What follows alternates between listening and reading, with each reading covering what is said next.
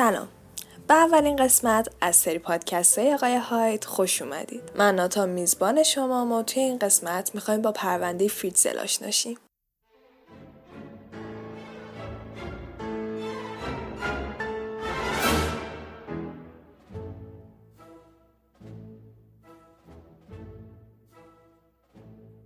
اول از همه باید هشدار بدم که این فصل شامل تجاوز و حملات جنسی، آزار جنسی، قتل، استراحت آدم ربایی، کودک آزاری و خشونت خانگی میشه. پس اگر روی این موضوعات حساسید یا توانایی حزم چند درجه از خشونت رو ندارید، لطفا بیشتر از این ادامه ندید.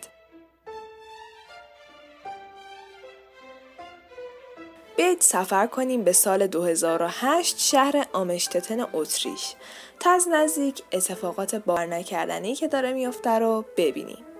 خبرگزاری ها یکی بعد از دیگری شروع کردن به تهیه گزارش. مردم اتریش شکن.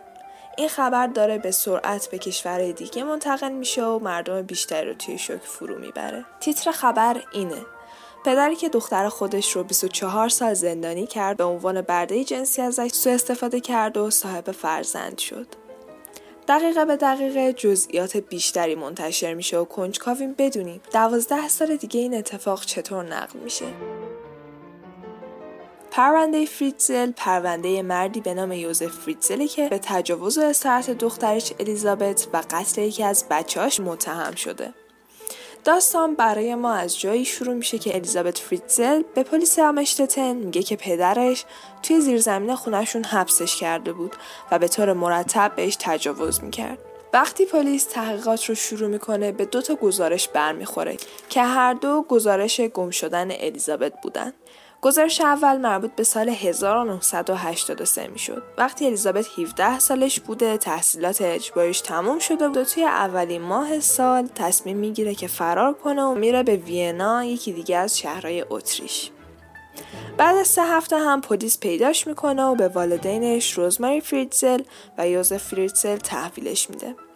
گزارش دوم مربوط به سال بعد یعنی 84984 میشه. روزماری مامان الیزابت به محض اینکه متوجه میشه خبری از دخترش نیست دوباره به پلیس گزارش میده و یه فرم به منظور ناپدید شدن دخترش پر می‌کنه. یوزف و روزماری مثل هر پدر مادر دیگه نگران بچهشون بودن و نگران بودن که نکنه بچهشون دزدیده شده باشه یا حتی مرده باشه. تا اینکه بعد یه ماه یه نامه با ترم برانامین یکی از شهرهای اتریش از طرف الیزابت برشون فرستاده میشه. توی نامه نوشته شده بود که از زندگی با خانوادم خسته شدم الان پیش دوستم زندگی می‌کنم و حالم خوبه نگرانم نباشید. و هشدار داده بود که دنبالش نگردن وگرنه کشور رو ترک می‌کنه. علاوه بر این نامه یوزف اضافه می‌کنه که به نظر می‌رسه دخترش به فرقه پیوسته و اسم و اطلاعاتی که از اون فرقه داشته رو به پلیس میگه. با توجه به گزارش اول نامه الیزابت جرن گزارش دوم کاملا قابل باوره. اما حقیقت نداشته. الیزابت بخت برگشته جایی جز زیر زمین مخفی خونشون نبوده.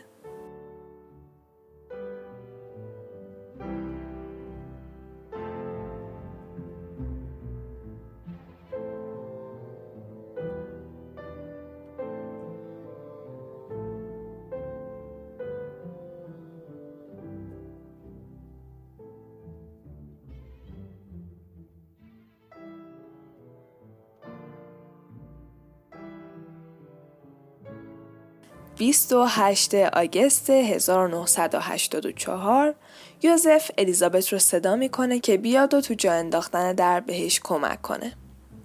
بعد از اینکه در جا افتاد یوزف یه حوله آغشته به اتر رو جلوی صورت الیزابت می‌گیره تا بیهوش شه. بعد از اینکه الیزابت بیهوش میشه یوزف میکشونتش و میبرتش توی اتاقی که چند دقیقه پیش درشو با هم جا انداخته بودن. دست و پاشو میبنده و توی اتاق زندانیش می‌کنه. وقتی الیزابت به هوش میاد احتمالا گیت شده و متعجبه یکم بعد که همه چی یادش میاد باور نمی‌کنه و شروع می‌کنه به انکار کردن انباری که توش گیر افتاده با یه در 300 کیلویی یه متر در 60 سانتی متر شروع میشه. در امتدادش یه راهروی 5 متریه با یه فضای کوچیک به عنوان آشپزخونه.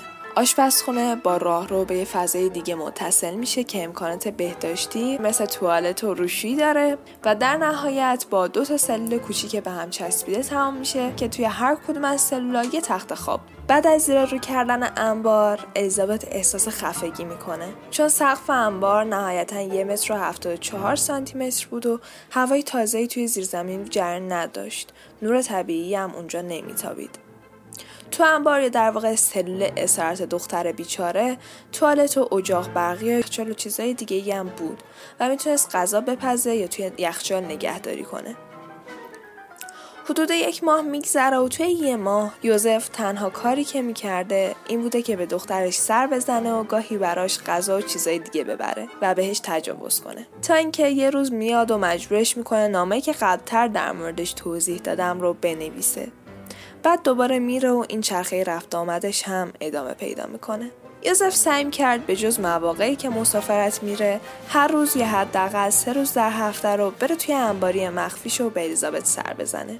از اونجایی که بعد چند وقت شروع کرد به گذراندن زمان زیادی توی انبار و حتی گاهی شب رو هم اونجا میگذروند برای اینکه کاورش حفظ شه و کسی کنجکاو نشه اون پایین داره چیکار می‌کنه به همه گفته بود روی پروژه که مربوط به طراحی یه سری ماشینالات میشن کار می‌کنه و اجازه نمی‌داد کسی بیاد توی زیر زمین در حدی که نمیذاشت روزماری براش قهوه ببره. روزماری بیچارم که احتمالا از همه جا بیخبر بود. تصور می‌کرد که شوهرش یه مرد سخت کوشه که تمرکزش رو گذاشته روی کارش رو نمی‌خواد حواسش پرت شه.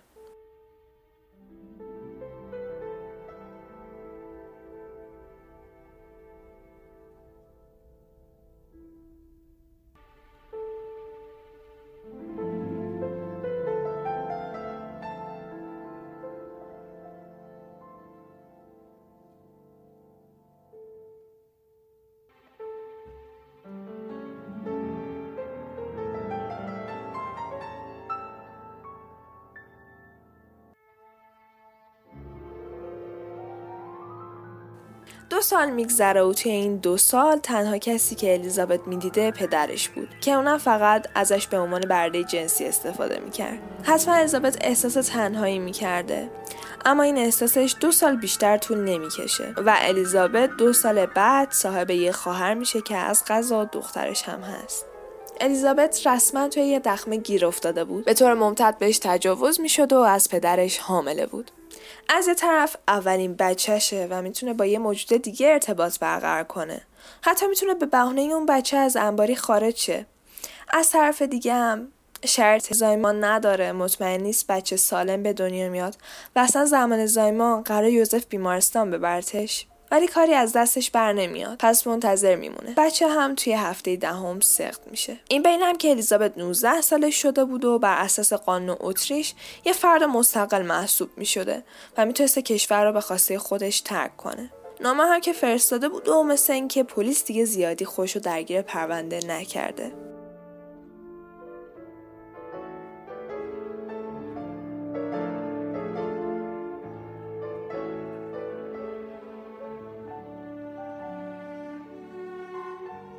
تقریبا دو سال دیگه هم میگذره و سال 1988 الیزابت دوباره باردار میشه این دومین بچه است و احتمالا همه احساسات و فکر و خیالی که سر بچه اول داشته سر بچه دوم تشدید میشه سی آگست 828 یوزف الیزابت با یک کتاب در مورد زایمان، حوله، قیچی و سوزن تنها می‌ذاره و خودش از زیر زمین خارج میشه.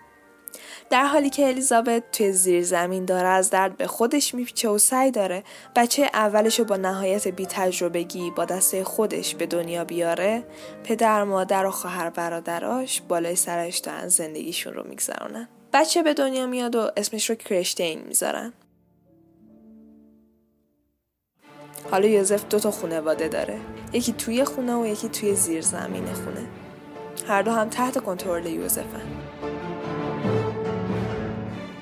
می‌خوام تو این وقفه دو ساله بین کریشتین و بچه دوم یکمی در مورد ملک یوزف که دوتا خانواده در توی خودش داره صحبت کنم قدمت خود ساختمون به سال 1890 می‌رسه ولی سال 1978 یوزف درخواست جواز میده که زیرزمین رو وسیعتر کنه و بسازتش. تو سال 1983 هم از ساختمون بازدید میشه و ابعادش با توجه به جواز تایید میشه. در صورتی که یکی دو سال قبلتر از بازدید یوزف به طور غیرقانونی فضای انبار رو بزرگتر کرده بود و با دیوار فضاهای اضافی رو مخفی کرده بود و همون موقع هم انبار رو به سلول اسارت تغییر داده بود. بعد از بازدید هم همون سال فضای بیشتری واسه رفت آمد ساخته بود که فقط خودش ازش خبر داشت.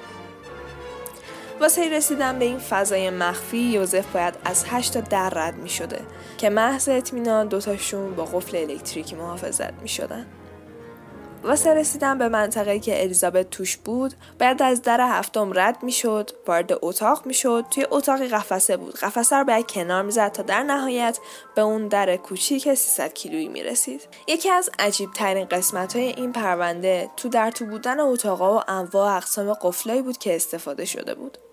جالب تر این که علاوه بر این همه تجهیزات امنیتی یوزف به الیزابت و دگر اسراش گفته بود اگه سعی کنم فرار کنن توی این قسمت به خصوص انبار گاز پر میشه و اونا هم دچار گاز گرفتگی میشن. و اینکه اگر با در انبار ور برن دچار شوک الکتریکی میشن.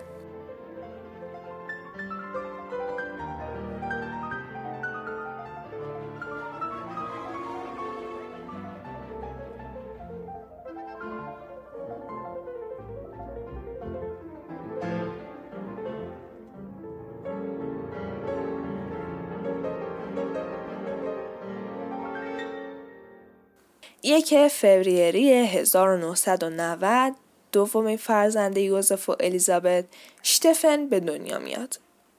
شرط اشتفن و کشتین تقریبا مشابه بود. هر دو رو الیزابت به تنهایی توی زیر زمین به دنیا آورد و هر دو فرزند از سرویس پزشکی بی بهره بودن.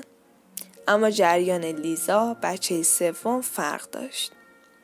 لیزا 29 آگست 1992 مشابه خواهر و برادرش به دست الیزابت به دنیا میاد. ولی بچه بیچاره مشکلات قلبی داشت و درد باعث می شده که همش گریه کنه. یوزف هم متوجه گریه های بچه شده بود. می‌دونست با اینکه انبار عایق صداست ولی نمی‌تونه صدای بچه‌ای که دائم گریه می‌کنه رو تحمل کنه.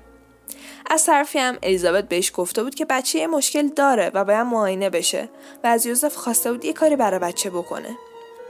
یوزف هم الیزابت رو مجبور می‌کنه دوباره یه نامه بنویسه و بچه رو از انبار خارج می‌کنه. می 1993 توی حیات خونه رزماری و یوزف یه بچه نه ماهه با یه نامه پیدا میشه. نامه و بچه هر دو از طرف دخترشون الیزابته. توی نامه نوشته شده که این دختر من لیزایی که تا الان از سینه من شیر خورده ولی توانایی بزرگ کردنش رو ندارم لطفا ازش مراقبت کنید با پیدا شدن لیزا توجه ها دوباره سمت خانواده فریتزل میره و الیزابت دوباره میشه آدم بده داستان. دختر که از خونه فرار کرده و تبدیل شده به یه مادر بیمسئولیت که فرقش برش مهمتر زندگی بچه هاشه. پدر مادر پیرش هم که الان زمان استراحتشونه باید نوه های دختر یاقشون رو بزرگ کنن. بعد از به دنیا آمدن لیزا یوزف که از درخواسته مکرر الیزابت برای بزرگ کردن فضای انبار خسته شده بود بالاخره اجازهش رو میده و بهشون میگه اگه می‌خواهید فضای بزرگتری داشته باشید بفرمایید با دسته خالی شروع کنید به کندن دیوارا. الیزابت و بچه هاشم طی سالها تلاش فضای 35 متری اونجا رو تبدیل می‌کنن به 55 متر. یوزف هم برای اینکه یکم فضا رو نرمالیزه کنه و عادی جلفه بده تلویزیون و رادیو و وسایل سرگرمی واسه بچه ها میبر توی زیر زمین. در حالی که الیزابت به بچه‌هاش خوندن و نوشتن یاد می‌داد و از طریق تلویزیون دنیای بیرون از انبار رو به اونا نشون می‌داد همون موقع هم یوزف موندنهای طولانیش رو شروع می‌کنه و حتی گاهی شبهاش رو هم اونجا میگذرونه. گاهی وقتی زمان زیادی رو می‌خواست توی انبار بگذرانه به رزماری و بقیه می‌گفت که میره مسافرت.